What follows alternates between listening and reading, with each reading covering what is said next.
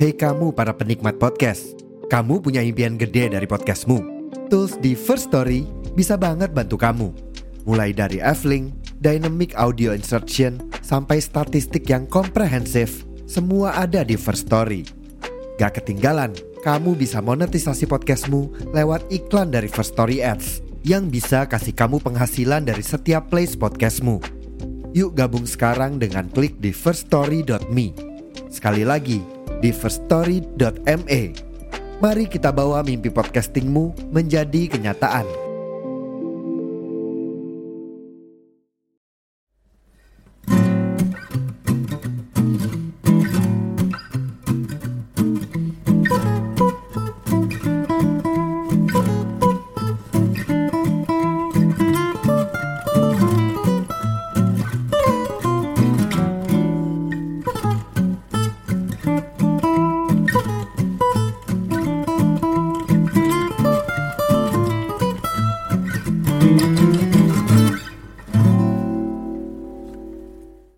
Selamat datang di Optis, obrolan para tifosi sepak bola. Alhamdulillah, saya sudah kembali nih. Dari kemarin saya dibajak dan difitnah di podcast saya sendiri. Nah, lu nggak ngebalikin si Loben kan lu? Iya. Lu yang nggak Enggak, gua tiga puluh tiga persen nggak Gua ngebalikin kan ngebalikin, lu? Lu yang gak ngebalikin. beli tiket terus ngambil tiket jebolan di luar demi Insta story kan. Ngebalikin, Nggak gitu dong, masih difitnah. Lu yang ngelakuin penipuan penjualan tiket sampai 1,3 M itu kan lu struktur. Enggak, itu beda. itu Deborah, lain. Giska Deborah itu temen Iya. lu kan? Lu ininya antek-anteknya kan? Hah, gimana? Jadi gimana rasanya mendukung LGBT? Wah, saya tidak mendukung LGBT, Oh, Pak. Saya mendukung Everglow saya. Ah nggak ada. Orang gambar albumnya aja udah pelangi. Lagu kesayangannya Aldi ya pelangi kan harus selalu LGBT, Gue sih gue stories gue mah gak ada pelangi-pelanginya. Ya, saya Everglow main Loto, graffiti-graffiti Lah kan. maksud lo tuh gambar pelangi juga itu. Enggak, itu belum, Warna-warni. belum ngetren, belum ngetren waktu itu pelangi-pelangi. Eh, ini gue seneng nih, soalnya eh, di weekend besok kan udah balik lagi nih liga Betul. ya. Jadi liga Inggris sudah ada, Betul. Italia ada, pokoknya semua liga profesional lah ya udah Mm-mm. kembali. Nah, terus eh, di Italia ini seru nih, ada pertandingan eh, di di hari Sabtu kalau nggak salah ya, Rang ya. Hari Itu Sabtu. Napoli Atalanta Napoli sama Milan Fiorentina. Milan Fiorentina Jadi betul. bahasan Minggu tengah malam sih, Sunday iya, kan ya. Iya sih Sunday. Enggak.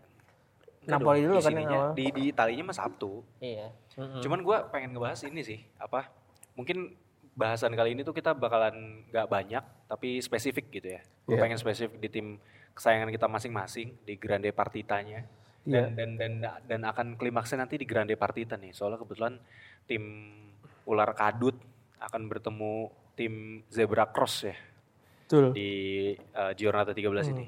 Rang, uh. Napoli, Atalanta Napoli, ini kan Mazzari bakalan jadi pelatih baru rasa lama. Mm-mm. Seoptimis apa lu bisa menang dan apa yang lo harapkan dari Walter Mazzari? gitu? Enggak, enggak sedikit aja, sedikit aja. nggak bakal menang ini. Paling partai draw karena juga pasti sama kayak pelatih-pelatih lain baru baru pertama kali melatih pasti dia pengen nyari aman lah. At least kan ngelihat dari historical pertandingan ke depannya juga bakal berat kan. Dari sini hari Rabunya seingat gue langsung Champions League ketemu Madrid. Madrid, terus habis itu ketemu Juve, yang habis ketemu Inter, terus minggu depannya langsung ketemu Inter. Jadi bisa dilihat ya memang bakal berat sih minggu-minggunya kalau dilihat dari eh sorry ketemu Inter dulu baru ketemu Juve. Jadi 4 Desembernya baru ketemu Inter, 9 Desembernya ketemu Juve. Jadi kalau ngelihat dari kemungkinan besar ya, kayaknya Mazzari juga bakal cari aman lah. Apalagi dia bakal bakal ngelakuin beberapa rotasi biarpun kelihatannya pemain-pemain andalan bakal recover lagi kayak Osimhen, Zielinski itu bakal balik lagi. Di Lorenzo tuh sehat gak sih? Di Lorenzo sehat, alhamdulillah. Kemarin habis makan bakso sama gue. Tapi Gue juga bakso lagi. gua- Iya, gue masih penasaran strategi apa yang bakal diterapin sama Walter Mazzari sih. Apa kalau memang pakai 352 atau 3421, siapa back tengahnya? Karena kan stok back tengah itu sebenarnya salah satu sektor yang nggak terlalu banyak. Mungkin gue sebut ada Rahmani, Rahmani. Yuan Jesus lagi cedera, Nathan. Nathan, terus sebenarnya Di Lorenzo bisa ditarik ke tengah, ada Ostigard sama ada eh, Zanoli yang sebenarnya biasanya naturalnya main di eh, midfield midfield kanan atau wing kanan back eh, wing back kanan. Oke. Tapi dia juga bisa di plot sebagai center back karena tingginya lumayan kan 189. Tapi itu back sayap, tapi back sayap Napoli mah sehat lah ya. Sehat. Kalau back sayap sih masih masih sementara masih cukup fit. Cuman mungkin di gelandang banyak yang banyak yang underperform lah di musim ini. Salah satunya ya si Zamboang Wisa sih benar-benar Oh, iya mengecewakan sih. lah di musim Iya, ini musim kayak ini kayak orang yang bingung mau ngapain gitu loh. Dari dari abis main lawan Milan terakhir yang kartu merah itu mainnya kayak ayam gak ada kepala. Jadi menurut gue sih kayaknya harusnya Mazari akan cari aman untuk ngincer satu poin sih di pertandingan ini. Tapi oke, eh, kalau dari Atalantanya sendiri, kalau gue lihat sih Atalanta ini juga nggak banyak pemain yang dipanggil timnas lah ya Iya dan kemarin. dan Jadi iya. cukup fit lah ya pemain. Cuman yang nggak tahu eh, stabilitas di Bergamo. di stabilitas pemainnya sendiri gimana? Karena kan beberapa pertandingan terakhir juga memang nggak stabil lah kalau bisa dibilang banyak banyak gak jelasnya buang-buang poin gak perlu. Terakhir kalau nggak salah menang tapi Seri, juga- eh Napoli apa Atalanta? Atalanta seri ya. Atalanta seri, lawan Atalanta Udinese. seri. Udinese. Lawan, lawan tim yang Hampir kalah malah di menit akhir kan golnya si Ederson itu. Ya, Tapi gue lihat dari transfer mark juga ah, ternyata Atalanta nggak cukup diuntungin dengan ada cederanya Scalvini, Rafael Toloi, Jose Luis Palomino, main cad- main cadangan di Catalare cedera lagi, Ruggeri cedera sama El Bilal Torre. Ini Ruggeri sih Daniel Ruggeri kan? Eh, Matteo Ruggeri, Matteo Ruggerinya Beda sama eh, Empoli. Oh oke oke. Jadi bisa dibilang sebenarnya yang tidak diuntungkan saat ini adalah Atalanta, tapi Napoli bukan juga dengan dengan keuntungan lebih karena kan baru ganti pelatih dan skema yang sangat-sangat berbeda dari apa yang biasa dibawain sama Mazzari. Nah ini hal yang berbeda dari yang kita bahas di Pinsport. Hmm. Soalnya kita belum bahas dari sudut pandang Atalantanya. Ternyata emang dari sisi Atalantanya tuh lumayan lumayan nggak stabil juga ya karena ada beberapa Sport mah kita kan ini cedera. banget kan industri banget, jadi nggak usah terlalu teknis. Iya. Paling nanti kalau salah data baru biasa dibenerin sama komentator. Iya benar-benar sih. Tapi di sini ya ya lebih enak lah kita bisa ngebahas lebih deep. Cuman kalau gua ya, kalau dari pandangan gua eh Napoli sih gua rasa bisa menang lah. Mazzari juga bukan pelatih yang nggak kenal Napoli itu sih intinya. Jadi sih pas di press conference dibilang gue merasa gue merasa familiar dengan taktiknya Napoli bahkan gue sampai merasa taktiknya Napoli adalah diri gue sendiri. Setelah terlalu berlebihan sih statement itu sebenarnya. Nah, tapi itu biasanya siapa tahu dia kayak Muhammad Ali kan banyak ngomong tapi dibuktikan di di I pertandingan. don't know, gitu. I don't know. Gue masih karena bener-bener informasi tentang Napoli dan Mazzari ini masih terlalu Masih minim, tertutup ya, masih minim ya. terlalu minim untuk gue bisa explore di di platform mana pun informasinya simpang siur lah. Iya, iya di ya di La Gazette kalaupun harus kita kulik ke forum Ya platform yang di- lebih trusted ya. Iya di forum Napolinya sendiri pasti banyaknya yang bahasa Italia karena emang Napoli kan masih lokal banget kan. Ya Beda betul. sama Juve, Milan, Inter gitu ya. Di kalau dari lu di Napoli Atalanta di apa? Lu ngelihat optimis. Kalau gue sih optimis Napoli. Hmm. Kalau Rangga kan masih agak simpang siur tuh sama Gue kayak rasa juga sama kayak Rangga sih tetap eh, akan jadi pertandingan yang seri juga hasilnya. Dan kalau dari permainannya Atalanta juga yang terakhir itu seri, terus dia sempet ya 0-0 lawan Juve juga. banget orang-orang Jadi enggak maksudnya ini dua-duanya ini bukan yang bukan yang lagi oke gitu dua-duanya. Maksudnya Mazzari juga walaupun udah punya udah punya pengalaman banyak sama Napoli, cuman ini kan kayak restart lagi lah. Ini dia baru ya eh, sebelum jeda internasional kan? Iya betul. Iya, sebelum jeda betul persis. Kurang lebih cuma dua minggu doang. Dua gitu minggu, untuk betul. Mempersiapkan timnya yang akan berlaga sepanjang 26 giornata lagi. Iya, Jadi menurut gua di awal-awal ini masih agak terseok-seok dikit lah Mazarinya. Masih cari ini gue mau main 4 back apa 3 back nih masih masih inilah masih cari-cari eh, formasi terbaiknya dengan dengan pemain-pemain yang ada sekarang gitu. Mazzari di Inter tuh mainnya biasanya pakai berapa back? Tiga, tiga. Sama sama kayak di Napoli betul. Cuman kalau itu kan Inter maksudnya itu udah dipersiapkan sebelum sebelum musim berjalan. Iya, kan betul. Oh benar sih itu bedanya ya. Jadi masuk akal juga kalau dia harus terseok-seok. Tapi waktu sedikit ya, waktu flashback dikit, Mazzari waktu main di Inter itu pemain-pemain Inter tuh tahun-tahun berapa sih? Aduh, gua Udah era kegelapan Inter ya. Iya, iya, delapan itu pokoknya setelah siapa tuh Setelah Leonardo. Siapa? Setelah Seloto. juga deh, kayak Leonardo. Eh, setelah Leonardo, kan pokoknya Mourinho treble. Heeh, Habis itu Benitez. Mor- oh iya Benitez. Benitez, Leonardo, Leonardo. baru Ranieri dulu, baru Mazzari apa Mazzari dulu tuh. Pokoknya yang gantiin Mazzari tuh si Stramaccioni jadinya. Iya, Andrea, ah, oh iya Andreas Ramaccioni itu gantiin Mazzari. Kalau berarti medionya kalau gua nggak salah di 2013-14. Iya, pokoknya kegelapan Stramaccioni itu Inter lah. saya ingat gua 14 ya. Iya, itu pokoknya eh, Mazzari cuma satu musim selesai, finishnya eh, bukan yang ke-9 sih. Kalau yang 9 itu finish 9 tuh yang paling jelek itu si Stramaccioni. Berarti ya mungkin masih di zona Europa League, tapi setelahnya musim selanjutnya dia cuma 3 atau 5 pertandingan awal langsung dipecat. Oh, oke. Dan yang paling familiar sama gue cuma dia gigit botol hijau doang sih. Iya, itu gigit Dia- botol. Oh, Lazari gigit gigit botol botol. hijau doang yang yang masih teringat di gue yang yang lain udah udah hilang lah ingatan-ingatan Lazari itu. Eh gue mau sedikit lagi kalau bahas Stramaccioni, Stramaccioni itu kalau nggak salah dikasih kesempatan satu musim, Musim, kan satu ya? musim. Satu Dan finishnya di se- finish ke-9. Abis itu baru dipecat ya? Baru Bukan dipecat. dipecat sebelum Giornata 38 kan? Mm-mm, dan menurut gue, gue justru lebih suka di Stramaccioni karena uh, kan, gue ngelihat dari ag- sisi ini kan sorry sorry itu saya maksudnya nggak bah- agak sedikit melenceng dari topik ya. Nggak maksudnya. apa-apa. Ini eh, ya Stramaccioni mainnya oke tapi di tengah musim itu udah peringkat kedua kalau nggak salah setelah itu badai cedera itu yang yang menyebabkan posisi 9 sih itu menurut gue. Hmm, iya iya iya. Tapi Stramaccioni kalau nggak salah mainnya juga lumayan asik lah. Iya, karena dia Sama bawa Mazzari tuh terseok-seok kan Inter waktu Iya, itu. justru sama Mazzarinya yang permainannya nggak nggak terlalu oke. Dan gak berkembang permainannya setahu gue. Mm-mm. Iya benar benar benar. Nah terus ada lagi kalau dari gua sebagai fans Milan ya. Eh lawannya Fiorentina. Mungkin kalau kalian ada eh ini ini harusnya ini tayangnya lebih dulu daripada Betul. di Pinsport ya. Jadi Oh, gue iya. bakal jelasin bahwa eh, apa tuh namanya Milan ini lagi di di terpa badai cedera juga. Leo itu lagi nggak fit. Abis itu Giroud kena kartu merah dan di skors dua pertandingan. Kena apa tuh eh, hukuman dua pertandingan. Habis itu berarti striker yang emang lagi available itu si Okafor sama Jovic. Jovic. Kalau pemain tengah, aduh, lawan Fiorentina ini juga ngeri ya pemain tengahnya itu. nggak RL ada. sih katanya udah udah pulih. sih udah pulih ya. Hmm. Soalnya kan masih belum fit tuh kemarin makanya dia nggak Iya. dimainin tuh yang waktu lawan apa sih Milan tuh kemarin Lecce, sebelum jadi internasional. Lecce, Lecce yang dua sama. Iya itu sih. Jadi gue sih agak agak pesimis. Justru gue malah pengen ngelihat Fiorentina mainnya kayak gimana sih. Hmm. Soalnya si siapa eh, sayap kanannya tuh Nicolo si Gonzalez. Nicolo Gonzalez, itu Gonzalez. mainnya juga enak. Bonaventura juga kayak nemuin eh eh, formnya lagi yang lebih free roam.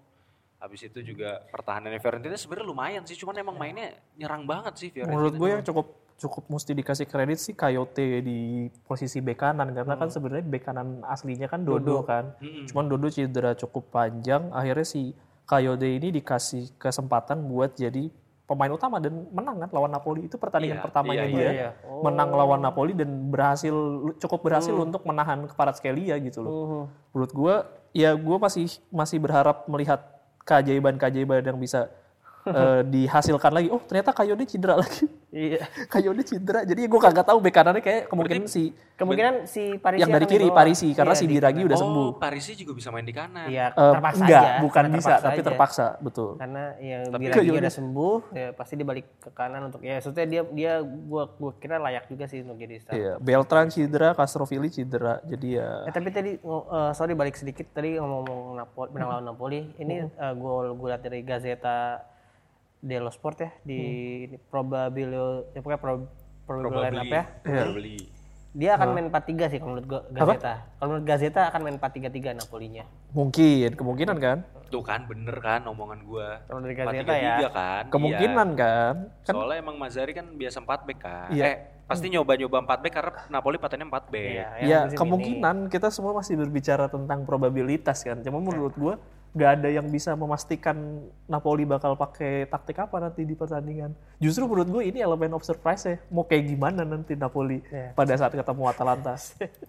Hati-hati. Dan Milan lagi balik Milan lagi Enggak, balik. gue balik lagi Milan lagi ya. Pemain pemain Fiorentina itu yang nggak available nih kalau gue lihat dari transfer market itu ada Dodo, eh, Dodo Castrovilli, ya Castrovilli, Kayode, eh, Lucas Beltran itu ini posisinya eh, lumayan. Sebenarnya- itu right back, Kayode juga right back. Sebenarnya yang cukup kehilangan di bek kanan. Di bek Ka- kanan. Karena memang kalau dibilang si Parisi ya. Paris. Parisi bukan bukan natural born untuk di bek kanan tapi daripada ngorbanin Biragi yang ke kanan di mana natural position dan lebih experience lebih baik dan numbalin Dembele itu Parisi. ya, kurasi-kurasinya gue lebih membahayakan Lebih, sih. iya. Tapi di Parisi sisi lain Milan juga bukan tanpa kehilangan Iya. pemain juga. Leo cedera, Olivier Giroud eh, kartu merah, eh, Benacer masih belum balik lah ya. Calabria Belum, juga belum, belum infonya sehat. cedera. Caldara masih cedera juga. Pelleg- Backnya ya Kak Iya. Kalulu maksudnya tuh. Nah, gue penasaran taktik apa yang akan dicoba dijalankan oleh eh, Stefano Pioli dengan otak kosongnya. Apakah tetap dengan 4-3-3, Bisa jadi main 4-4-2 atau 4 4-3-2-1? atau 4-2-3-1 4-2-3-1 kayak formasi lawan PSG. Dia yang dulu. Heeh. Iya, P- melawan PSG yang bisa dibilang kemenangan, tapi kan Hmm. juga bukan masalah taktik, tapi adaptasi terhadap taktik terhadap pemain itu sendiri kan. Kayak lu lihat dan dan adaptasi terhadap lawan juga gitu loh. Lo tahu eh, apa namanya Fiorentina lawan Juventus bisa kalah. Fiorentina lawan Inter bisa kalah dengan tactical back-nya pakai back 3. Menurut gua kalau dia punya otak sih maksudnya at least itu coba dikonsider sih dan da- dari se- se- segi pemain juga lebih lebih yang masih available ya back 3 sih menurut gua karena kan backnya banyak yang rentan cedera. Iya dan dan dan ada juga yang emang terancam suspension juga kalau misalnya dia kena kartu lagi bisa jadi Iya. ke akumulasi kayak si Yunus Musa. Nah ini gue coba infoin dulu. Kalau dari sisi Milan yang eh, injuries and suspension saya itu ada Benacer ya Benacer emang lama lah ya. Kalulu, habis itu ada Mattia Caldara, Tapi Marco Kalulu cedera. Iya Marco Pellegrino, Pellegrino Sportiello, cedera, Sportiello cedera, Terus Leao, Leo eh, cedera. dan Calabria.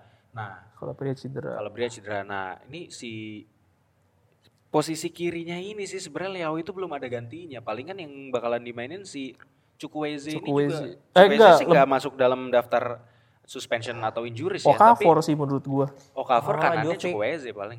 Nah, kalau dari Gazeta sih Jovic yang striker utama, Okafor yang Iya. jad- jadiin Leo posisi Okafor Leo. jadi posisi Leo kan. Ya menurut gue itu masih oke lah. Soalnya sebenarnya si Okafor ini juga lumayan lumayan taktikal. Eh, taktikal lagi. Lumayan teknikal.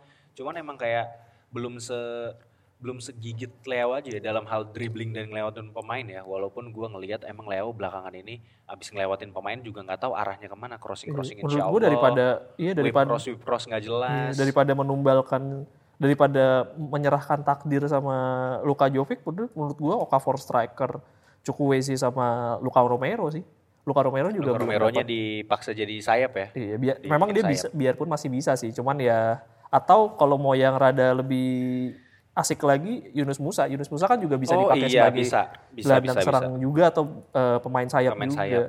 Tapi tapi gue kalau misalnya tadi si Luka Romero yang dimainin itu dia kalau dia di sayap tuh bentukannya jadi kayak Ciesa sih. Iya. Terang. iya Bakalan jadi kayak Ciesa gitu. Jadi kayak sayap-sayap sayap-sayap tidak sayap. menurut gue daripada kayak kemarin gitu pertandingan-pertandingan lawan Napoli baru masang Pellegrino mending sekalian bertaruh gak sih dari awal Iya, iya. Nah, makanya gue sih sebagai fans ya cuman bisa menerima apa yang di eh, Kasih sama- iya. kasih sama Pioli ya. Cuman kalau gue boleh berharap sih ya gue berharap emang ada inovasi lah. Sama kayak lawan PSG kemarin biasanya Pioli otaknya nggak kosong-kosong banget tuh itu. Semoga diulang lah. Ya cuman ya begitu ya. Menurut gue eh, unexpected gitu. Seorang Spalletti itu banyak ketidakpastiannya buat gue. Jadi kayak menurut gue memang lebih lebih layak untuk dipecat. Iya.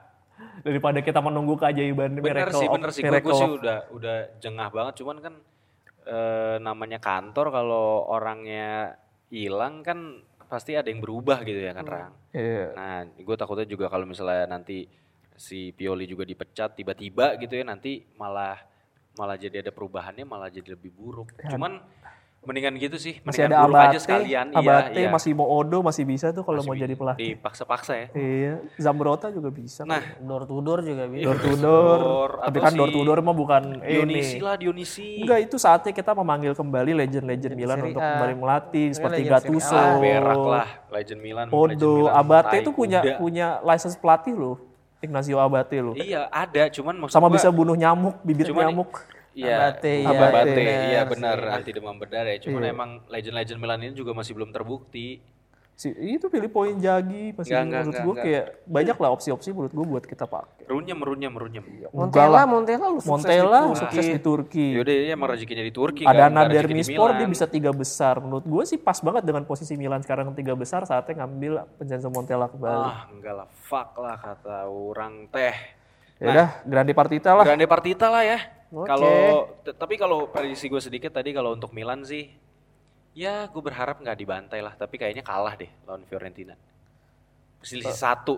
pertandingan berat lah. Ini pokoknya pertandingan berat Pertandingan untuk kalau misalkan Tapi nggak ada yang ringan kok sekarang pertandingannya Iya. nggak sih? Tapi menurut ya karena pelatihnya aja yang blow on semua. Menurut gue Pioli itu eh, ini adalah ujian berat untuk dirinya sendiri karena buat gue kalau dia nggak bisa beradaptasi dengan lawan justru maksudnya dia kan selalu punya am- punya anggapan bahwa ya taktikalnya dia paling bagus maksudnya lawan Inter aja lu tahu Inter main gimana lo taktik lo begitu ya dibantai 5-1 Iya, lo iya. tahu lawan Napoli skemanya sih. kayak gimana babak kedua bingung nggak ada instruksi lagi menurut gue ya Kagak. Itu sih in- instruksi di tengah pertandingan itu yang Pioli bener-bener kosong minim. jadi Emang bener- kalau kalau skema yang dia udah jalanin gak jalan nih atau dia sudah selesai terus what next gitu Iya, jadi gua bener sih bener sih gara-gara lu ngomong gitu, gue jadi kayak daripada gua harus berharap-berharap dan takut-takut gitu, mendingan udahlah pecat aja Pioli lah emang. Iya. Udah nggak udah nggak jelas nggak ngebawa Ini kayak Napoli udah dipecat kan enak gue jadi kayak oh dia mau menang mau kalah silahkan gitu loh Iya, dan thrillnya lebih dapat. Iya, Kalau sekarang tuh gue lebih pesimis doang, Rang. Ngerti gak sih? Nggak ada Gak nggak ada nonton bola kok cuma pengen menang Iya, doang dan nggak ada ininya apa sih main kayak FIFA lah kalau mau menang doang Iya, mah nggak ada eh, excitementnya atau yang kayak elemen of, of surprise-nya gitu loh. menurut gue itu loh yang di ya orang tuh nonton bola tuh buat itu buat gue kalau lu gak dapet Iya itu benar. buat apa Iya gue sih, tapi iya sih setelah gue pikir-pikir omongan lu tentang nonton bola tuh enak kalau misalnya apa? Kalau misalnya menghibur gitu permainannya. Iya. Nah ngomong-ngomong permainan menghibur nih langsung aja kita masuk Grande Partita nih. Harusnya masuk ini ke adalah tim yang paling menghibur di dunia ini yaitu Iya. Juventus Juventus. Tapi Inter Milan tuh cukup menghibur. Inter Milannya lu Inter Milannya, Juventusnya mah ya insya Allah menghibur lah ya. Sehingga gua nggak nggak mungkin menghibur sih Juventus anjing lawannya Inter juga lagi. ya mu- se- sekarang maksud gue semua fans Juve juga pasti akan mengakui bahwa Allegri itu tidak punya tidak punya permainan yang menarik dan ya memang mesti diakui faktanya nggak nggak bisa nggak bisa didinai gitu. Iya. Tapi kalau dibilang permainan itu yang membuat kemenangan ya silahkan saja hidup dengan delusinya. Karena terakhir kali 8 kali kemenangan beruntun sih dibantai sama Napoli 5-1. Iya, ada Dan ada- itu fakta gue Dan itu fakta, benar. Itu 8 kali beruntun. Gak ada ya. sugar coating itu dia Iya. dan 8 pertandingan lawan timnya juga ya elah. Yang lawan tim apa sih? secara di atas kertas Yuk bang, hati-hati bang. Secara di atas kertas itu di bawahnya Juventus semua lah gitu. Iya, maksudnya kayak udah langsung berjumawa ini itu menurut gue masih panjang gitu dan menurut gue inilah salah satu ujian yang harus dibuktikan sama Allegri, Allegri. gitu loh. Pertandingan-pertandingan melawan tim-tim besar. Terakhir lawan Atalanta pun gak ada per- nggak bergerak Iya. banyak. Lawan Milan ya karena Milannya aja memang Milannya aja caur, tiau berulah itu. Nah terus eh di Ya, apakah menurut lu fans Juve akan akan keluar dari Goa nih? Apakah akan ngalahin Inter kalau lu ngelihatnya? menurut gua untuk ngalahin Inter masih sulit. Walaupun ini mainnya di Allianz Arena. Allianz Stadium. Ah ya, gua salah lagi lagi gua anjir. Oh, lu. Allianz Stadium, Juventus Arena. Eh, Juventus pasti Stadium. Stadium juga ya? Juventus Oh, Stadium. Arena apa sih ya? Arena. Allianz. Iya, tapi selain Allianz apa sih? Arena. sih? Stadium mah itu Gak tahu Jakarta gue lagi yang belakangnya Arena. Iya, pokoknya Johan Cruyff Arena. Iya, di Juventus Stadium itu Inter sangat sulit untuk menang. Eh, terakhir menang itu musim 2021-2022 tanggal 4 April itu menangnya juga 1-0 doang. Golnya Hakan Calhanoglu penalti. Nah, tapi ya Juve dari Juve yang sekarang gua rasa juga Juve juga sulit menang. Itu jadi Iya. gua rasa juga Inter eh, sama-sama sulit untuk menangkan pertandingan. Jadi ya seri lah paling pertandingan Tapi- ini. Yang gua yang gua yang gua akan prediksi pertandingan seperti apa ya? Aha. Pertandingannya ya Inter akan- Jalannya, akan jalan pertandingannya ya. Iya, Inter akan menguasai per- eh, permainan, menguasai Oke. ball- possession. Ya, tapi masih sulit untuk menembus uh, pertahanannya Juve karena pertahanan Juve lagi bagus nih, baru tujuh kali kebobolan di Serie A. Terakhir juga sekalinya kebobolan 4 di Empat, santai iya. tenang aja. Iya, itu terakhir terus sebelumnya tiga itu ya dari 11 pertandingan eh ya pertandingan sebelumnya dibagi tiga berapa? Inter kan udah punya biasa mentality golin 5 jadi aman lah. Napoli juga udah pernah golin 5 jadi aman bisa lah. Nah, Milan doang belum nih. Back-backnya Juventus juga lagi oke sih menurut gue performnya ya. Maksudnya ya, despite Gatti yang waktu itu gol bunuh diri Iya. sama Juventus, setelah itu dia ag- udah lumayan ya Itu kan karena buat judi dia. Iya, iya, bener Ganti juga kan sih. bola-bola bandar. Iya. Iya, abis itu Bremer, eh, Gatti sama Rugani yang yang eh, surprisingly jadi bagus nih musim ini. Dia ya trio back mereka ini lagi oke nih. Danilo cedera juga nggak jadi masalah kayaknya untuk Juve saat ini. Terus Li- Inter juga punya minus ya, maksudnya pertandingan besok nggak ada Pavard, nggak ada Bastoni, Arnautovic sama Cuadrado pun masih tanda tanya. Tanda tanya. Iya, tanda tanya. Yang masih kemungkinan masih ada bisa bermain sih Arnautovic, Arnautovic. tapi ya itu pun juga masih belum pe- apa namanya pengecekannya masih belum benar-benar dapat sampai detail. Iya, iya makanya eh, maksudnya Inter juga dari segi pertahanan nggak nggak full tim, terus eh maksudnya Inter kan ber- menyerang itu nggak cuma dari serangan pemain depan, Iya, pemain build up di belakang karena Iya, Bastoni iya, juga iya. salah satu jadi pemain kunci juga Iya, untuk build up. Bastoni kunci. Oh, gue inget banget eh, dua musim berturut-turut tuh ada golnya Barella dari Bastoni dua. Iya. Jadi di di tangan yang berbeda Iya, ya. iya. Basti, eh, Bastoni itu Barella, connectionnya tuh biasanya waktu lawan Juve bagus. Lawan Napoli juga waktu itu pernah begitu connection itu pernah kepake. Mm-mm, makanya ya eh, Inter punya chance untuk men- lebih punya chance untuk menang yang yang jelas cuman eh, kalau kita presentasiin mungkin Inter menangnya 30% seri 40% Juve menangnya juga 30% gitu Oh iya, ngerti ngerti ngerti. Gila lu rumah judi banget statistiknya anjing. Tapi kalau menurut Bisa rumah judi judi sih tat- statistiknya lebih gede Inter. Inter ya Lebih gede Inter dibandingkan Juve. iya ya, pokoknya, pokoknya Juve nggak bakal banyak pegang bola lawan, lawan Oh, Fiorentina aja 31% Kalau itu sih tentu menurut gue dia Iya. nggak bakal megang bola banyak mah itu mah udah kepastian. pasti. Iya, jadi ya udah pragmatis aja serang, ngincar serangan balik yang punya kecepatan sih. Ciesa, Moisken lawan back-back Inter yang pelan-pelan kan. Besok yang main tuh kemungkinan kalau dari Gazeta gue lihatnya ada Darmian di kanan, tengahnya De Vrij, kirinya Acerbi ya. Semuanya ya nggak punya kecepatan. menurut Tapi menurut gue dibandingkan harus gue masang The Vrij sih lebih baik gue masang si Bisek sih. ya. Bisek ya. Atau lebih baik bertaruh di Marco gue taruh di back belakang kiri, terus habis Nah. itu Agusto gue jadiin posisinya Agus. Bisek eh, orientasi seksualnya apa? Bisek juga. Enggak, bukan. Yang Bisek 26 dia namanya apa? Dia nama namanya apa? Eh Ada sebenarnya ada gitunya. Alay Ah, juga dia. ada, ada. Bukan, dia itu kayak anak turunan kerajaan gitu lah kayaknya. Oh, oh iya. Yang Ada- bisek ada keberapa angkanya gitu. ya. Mhm. Oh, nah kalau iya, di Marco di belakang ya. tuh menarik sebenarnya itu itu eh, di musim kemarin Inzaghi kadang-kadang beberapa kali mencoba juga tapi Iya. biasanya itu digunakan saat Inter sulit cetak gol jadi eh make dua dua wingback ya biasanya eh, Perisic di kiri di posisi wingbacknya di Marco yang di posisi Bastoninya tuh jadi Iya. lebih, lebih menyerang tuh di, di Marco lebih sering maju nah kemungkinan kalau misalnya eh, lawan Juve di babak kedua belum cetak gol juga Hmm. akan seperti itu akan seperti itu juga sih menurut gua Iya, iya, iya. Nah, ini Juve kekuatannya tuh ini nih, nggak nggak full tim juga sama kayak eh, Iya. Inter bahkan lebih banyak sih. Ada Mate De Sciglio itu dia injury, Timothy Weah. Hamstring injury, Manuel Locatelli fracture, oh Locatelli juga Locatelli juga Locatelli fracture di juga. sini. Oh, Justru menurut gue. Juve yang paling Miretti, Lumbago. Juve itu hampir di semua posisi dia banyak kehilangan pemain kayak Paul ya Pogba, jangan lupa hilang itu doping. justru dia Eh tapi Locatelli gara-gara pas lah kan dia di withdraw. Dia pas yang pertandingan di- lawan Malta. Iya kan, oh gara-gara Lawan itu Malta. Bastoni Iya. berarti gara-gara Jadi menurut gua ya, justru- efek, juga ya. efek international break. Menurut gua kerugiannya paling besar sih didapetin sama si Juve karena bener-bener di lini kreativitasnya dia habis, udah nggak ada. Tapi kan Juve emang nggak kreatif juga kan. Ya tapi gelandangnya dia bisa ngalirin bola. Kalau nggak ada gelandangnya siapa yang mau ngalirin bola? Nah ini sebenarnya menarik. disuruh maju. Menarik sebenarnya. eh sebenarnya back back sayapnya Juve. Sebenarnya Juve nggak ada back sayap, Nggak ada ya, back wingback sayap. ya, Mid- wingback iya, itu ya, midfield kanan midfield lah. kanan lah ya. Nah itu juga bisa ngalirin bola langsung ke depan tuh yang disuruh Moiskin. Pokoknya dapat bola terobosan lari-lari. Gue mau nanya ke Aldi nih, sebenarnya transisi bertahannya Inter kalau dari lu nonton Inter musim ini Hmm. deh, nggak usah lihat statistik dulu deh. Itu cukup bagus nggak di transisi bertahannya? Cukup bagus karena emang Transisi negatif. eh, fluid juga rotasi. Jadi nggak selamanya yang transisi itu back juga, biasanya back Oh, apalagi kalau iya, dalam kondisi ngerti. set piece set piece free kick atau corner kick biasanya tuh tiga-tiga backnya akan maju ke depan dan biasanya yang Hmm. belakang itu Barella, Hakan Calhanoglu itu bisa rotasi. Iya, Hakan jadi baik. disuruh turun juga ya sebenarnya sama si Inzaghi, Kalau si masalah defense sialan itu. eh, rotasi saat transisi dari offense ke defense Inter sih sebenarnya nggak nggak terlalu bermasalah ya tapi yang Ah. masalahnya ini adalah ketika kehilangan pemain eh, main belakang yang bisa build up itu sih Pada saat counter attack sih itu Oh. problemnya. Karena Juve kan mesti diakui di sisi sayapnya punya kecepatan Iya. yang gila-gilaan gitu. Biarpun sekarang Chiesa lebih ditarik ke ke second striker, Striker, ya. ke striker. Ke striker ya menurut gua lini yang bisa dieksploit ya berarti lini-lini yang dipegang sama De Vrij sama Acerbi sih.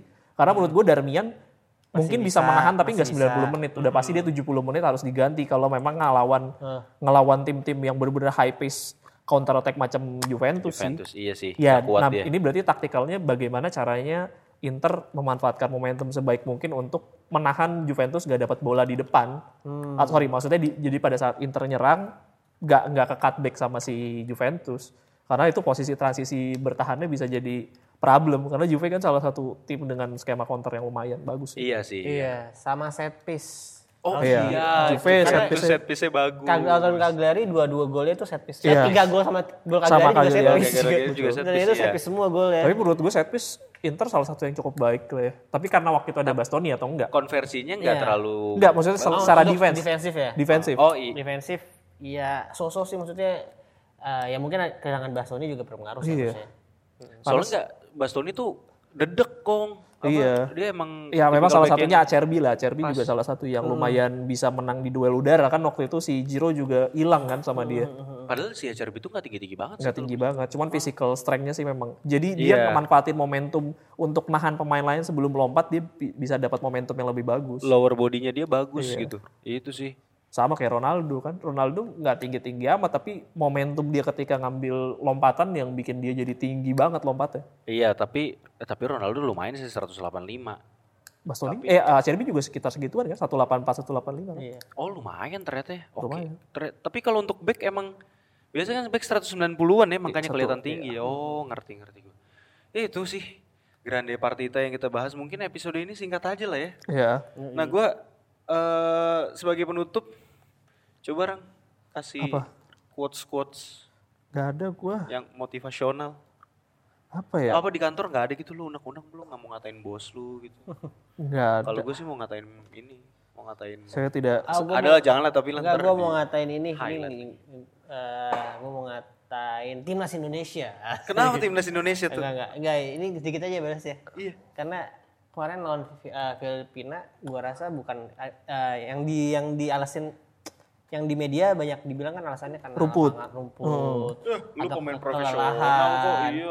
Iya. emang harus Kalau terus Fiorentina, eh, Filipina, Filipina, yang punya, Fiorentina. punya banyak Fiorentina. Filipina yang punya banyak pemain naturalisasi. Gua Iya. rasa sih itu nggak nggak nggak nggak mempengaruhi itu sih. apaan sih? Gue rasa sih menurut gue ya Indonesia karena jarang main out keluar, jadi nggak terbiasa aja dengan atmosfer main di luar uh, dari penonton, dari iklimnya juga negaranya walaupun ini masih di Asia Tenggara, jadi Iya sih. mentalnya juga jadi beda lah kalau main di luar gitu. itu permasalahan dari dulu timnas Indonesia sih memang. Iya. Dan ya gue rasa mendingan lawan kayak Thailand, lawan kayak Iya, Georgia, Georgia, Iya, iya, walaupun benar. dibantai. Kan dia bisa tahu lapangan Iya. musuh juga disangka Eropa ke lapangannya bagus semua. Iya, Eropa Timur juga. lapangan juga banyak. lawan San Marino, Kepulauan Faro, North Macedonia. Gibraltar, iya gitu-gitu aja. Emang dia nggak tahu lapangan North Makedonia jelek. Terus tuh kalau terus kalau emang Italia ada timnas Italia ngeluh kemarin terakhir seri 1-1 lawan North Makedonia karena Oh, itu lapangan lapangannya jelek. juga hancur itu, itu. lapangan Liga 3, Pak. Itu Cuman cuman yang mainnya timnas Italia lebih hancur. Iya, ya kalau sih. kalaupun jelek itu karena dia mainnya jelek itu hanya salah satu faktor saja. Ya jadi gitulah pokoknya menurut gua Indonesia kemarin nggak nggak menang ya kan walaupun seri kan ya. Nggak menang bukan karena masalah lapangan dan lain-lain. Nikmatilah Bapak Aldi bahwa ini adalah mentalitas pot 4. Nah, begitu. bener. Nah, jadi makanya kalau kal- Sama kalau kayak Italia mentalitas Iya, pot 4. di Euro nanti di pengen Euro. empat, Nah, ya. berarti penutupnya adalah kalau lu nggak punya mental, lu akan terpental. Anjay. Anjay. Ya udah itu aja teman-teman. Thank you udah mendengarkan. Semoga kalian selamat sampai tujuan yang ada di perjalanan atau kalian bisa mendapatkan sebuah relaksasi dari mendengarkan kami. Itu aja. Thank you. Ciao. Ciao.